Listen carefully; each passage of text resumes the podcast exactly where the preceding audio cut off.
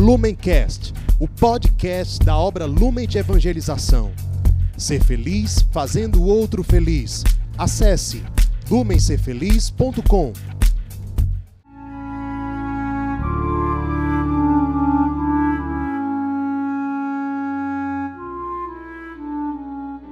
Os santos são sinais da presença do ressuscitado na história. Hoje, dia vinte e dois de agosto, celebramos Nossa Senhora Rainha. A celebração de hoje foi instituída pelo Papa Pio doze no dia onze de outubro de mil novecentos e cinquenta e quatro. Nesse dia, ele teve dois gestos significativos. Primeiro, ele publicou uma carta encíclica chamada Ad Caeli Reginam, onde ele institui a festa litúrgica de Nossa Senhora Rainha, inicialmente para o dia trinta e um de maio. Depois, esse dia foi alterado com a reforma litúrgica, depois do Vaticano segundo, para a oitava da solenidade de Nossa Senhora da Assunção. Então, Nossa Senhora da Assunção acontece, é celebrada no dia quinze de agosto e, oito dias depois, nós temos a celebração atual da memória de Nossa Senhora Rainha. Além disso, além de publicar a carta encíclica, o Papa Pio doze, no mesmo dia, fez uma coroação a uma imagem de Nossa Senhora situada na famosa Basílica de Santa Maria Maior, na cidade de Roma. Com isso, ele quis oficializar aquilo que a tradição da Igreja, por tantas vezes, já havia professado. Nossa Senhora, sendo Mãe de Deus, sendo Mãe de Cristo, verdadeiro Deus e verdadeiro homem, ela é rainha, porque o Cristo é o Rei do Universo. A solenidade de Cristo Rei, aliás, havia sido instituída pelo Papa anterior, Papa Pio onze, no ano de mil novecentos e vinte e cinco. E, agora, como uma consequência dessa celebração, o Papa Pio doze discerniu que valeria a pena, enriqueceria a fé dos fiéis, celebrar também Nossa Senhora como Rainha do Universo por ser a Mãe de Cristo Rei, por ser Mãe do Cristo, verdadeiro Deus e verdadeiro homem. Qual é o sentido dessa celebração? Por que o Papa Pio doze quis que nós, como igreja, celebrássemos esse mistério?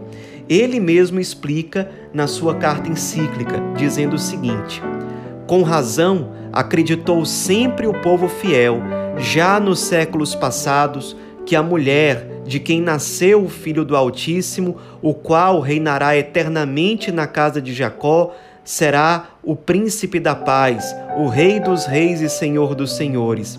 Ela recebeu mais que todas as outras criaturas singulares privilégios de graça. E considerando que a estreita relação entre uma mãe e o seu filho, sem dificuldade reconheceu na Mãe de Deus a dignidade real sobre todas as coisas.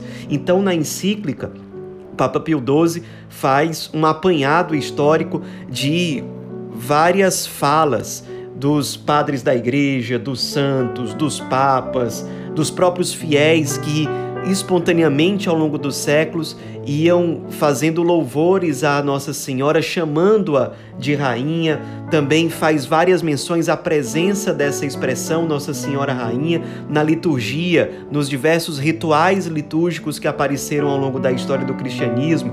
Também a presença dessa referência à Nossa Senhora dentro da arte sacra, da iconografia, enfim. Ele deixa muito claro, com várias citações na sua encíclica, que os fiéis de todos os tempos muitas vezes, muitas vezes, inclusive a partir do testemunho dos papas e dos santos, proclamou a Virgem Maria, se relacionou com a Virgem Maria como uma verdadeira rainha. E aí continua o Papa Pio doze.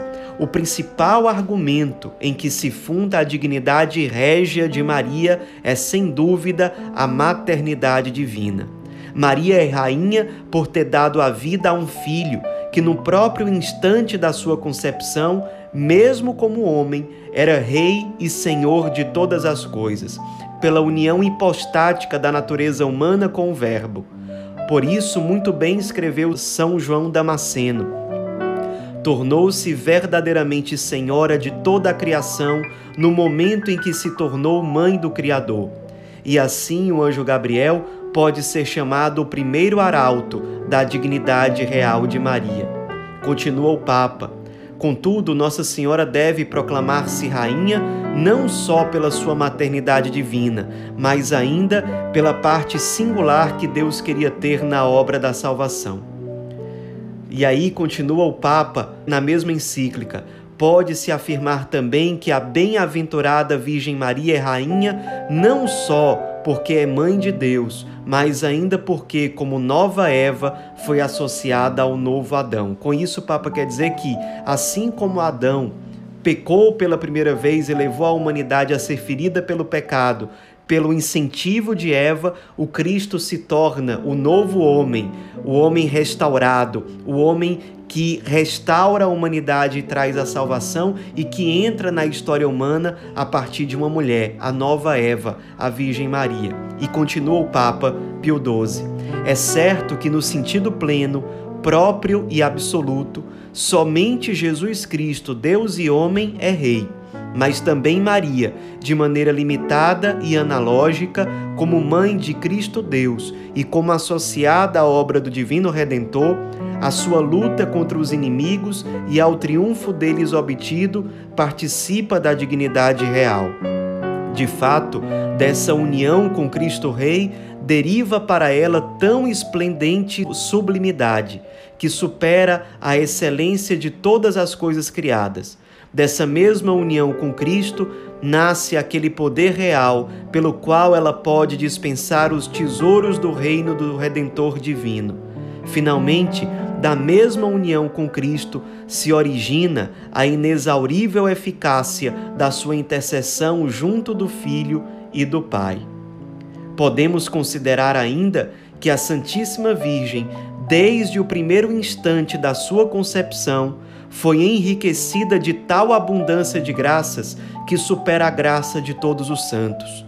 Por isso, como escreveu na sua carta apostólica Inefábilis Deus, o nosso predecessor de feliz memória, Pio nono, Deus fez a maravilha de a enriquecer acima de todos os anjos e santos, de tal abundância de todas as graças celestiais hauridas dos tesouros da divindade, que ela, imune de toda a mancha do pecado e toda bela, apresenta tal plenitude de inocência e santidade que não se pode conceber maior abaixo de Deus, nem ninguém a pode compreender plenamente, senão o próprio Deus.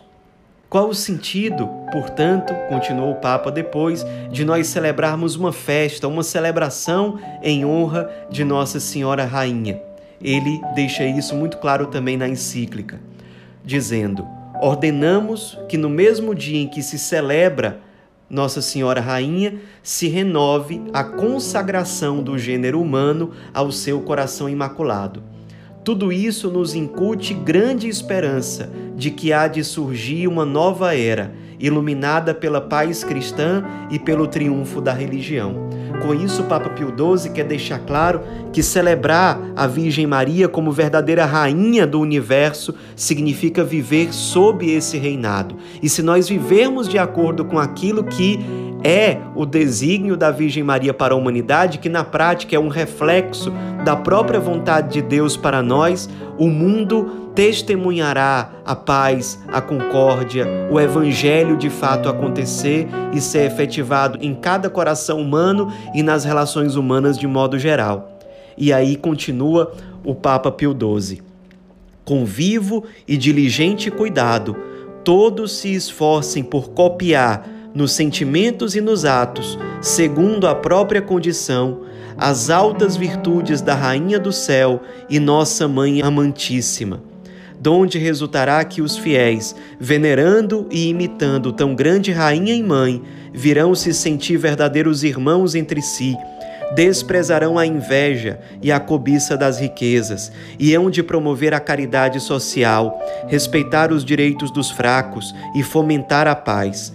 Nem presuma alguém ser filho de Maria, digno de se acolher à sua poderosíssima proteção, se a exemplo dela não é justo, manso e casto, e não mostra verdadeira fraternidade, evitando ferir e prejudicar e procurando socorrer e dar ânimo aos seus irmãos. Celebrar Nossa Senhora como rainha é viver acima de tudo de acordo com a vontade de Deus, é imitar suas virtudes, é se deixar conduzir por essa mãe e educadora, é aprender a viver como irmãos, filhos de uma mesma mãe, conquistada para nós pelos méritos do Cristo, Rei do Universo. Claro que, depois da publicação dessa carta encíclica, vários outros papas repetiram essa mesma espiritualidade, essa mesma verdade. Por exemplo, o beato Papa Paulo sexto disse na sua exortação apostólica Marialis Cultus: na Virgem Maria tudo é referido a Cristo e tudo depende dele. Em vistas a ele, Deus Pai a escolheu desde toda a eternidade como mãe toda santa e a adornou com dons do Espírito Santo que não foram concedidos a nenhum outro. Por isso ela é rainha do céu e da terra. Além disso, disse, por exemplo, o Papa Bento dezesseis na festa de Nossa Senhora Rainha de dois mil e doze: esta realeza da Mãe de Deus se faz concreta no amor e no serviço a seus filhos, em seu constante velar pelas pessoas e por suas necessidades. E claro, os testemunhos dos santos ao longo dos séculos são abundantes acerca dessa realidade de fé. Por exemplo, São Luís Maria Grignon de Monfort, no Tratado da Verdadeira Devoção à Santíssima Virgem, no número trinta e oito, diz: Maria é a rainha do céu e da terra, por graça, como Cristo é rei, por natureza e por conquista. Sejamos felizes por ser súditos dessa rainha tão bela, tão pura, tão dócil à vontade de Deus. Rainha porque Deus quis, na sua divina providência, que ela fosse mãe de Deus, mãe do Cristo, verdadeiro Deus e verdadeiro homem, verdadeiro Rei e Salvador do universo. Louvemos a Virgem Maria como verdadeira rainha. Rainha não só porque nós dizemos isso com os nossos lábios, mas que ela reine nos nossos corações, nos levando a um amor e uma fidelidade ainda maiores pelo Cristo. Que ela, reinando na nossa alma, na nossa vida, ela nos leve a amar Cristo onde Ele se deixa encontrar, nos menos amados, nos mais sofredores, nos nossos irmãos mais esquecidos. Que ela nos ensine a viver o Evangelho com fidelidade, que ela nos leve a uma profunda configuração ao Cristo ressuscitado. Nossa Senhora Rainha, rogai por nós.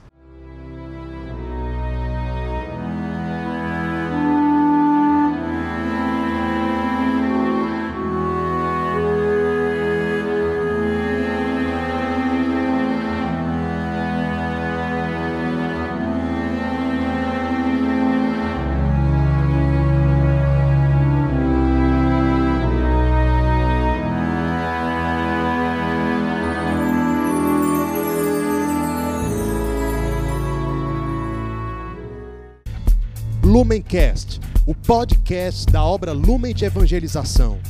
Ser feliz fazendo o outro feliz. Acesse lumen ser feliz ponto com.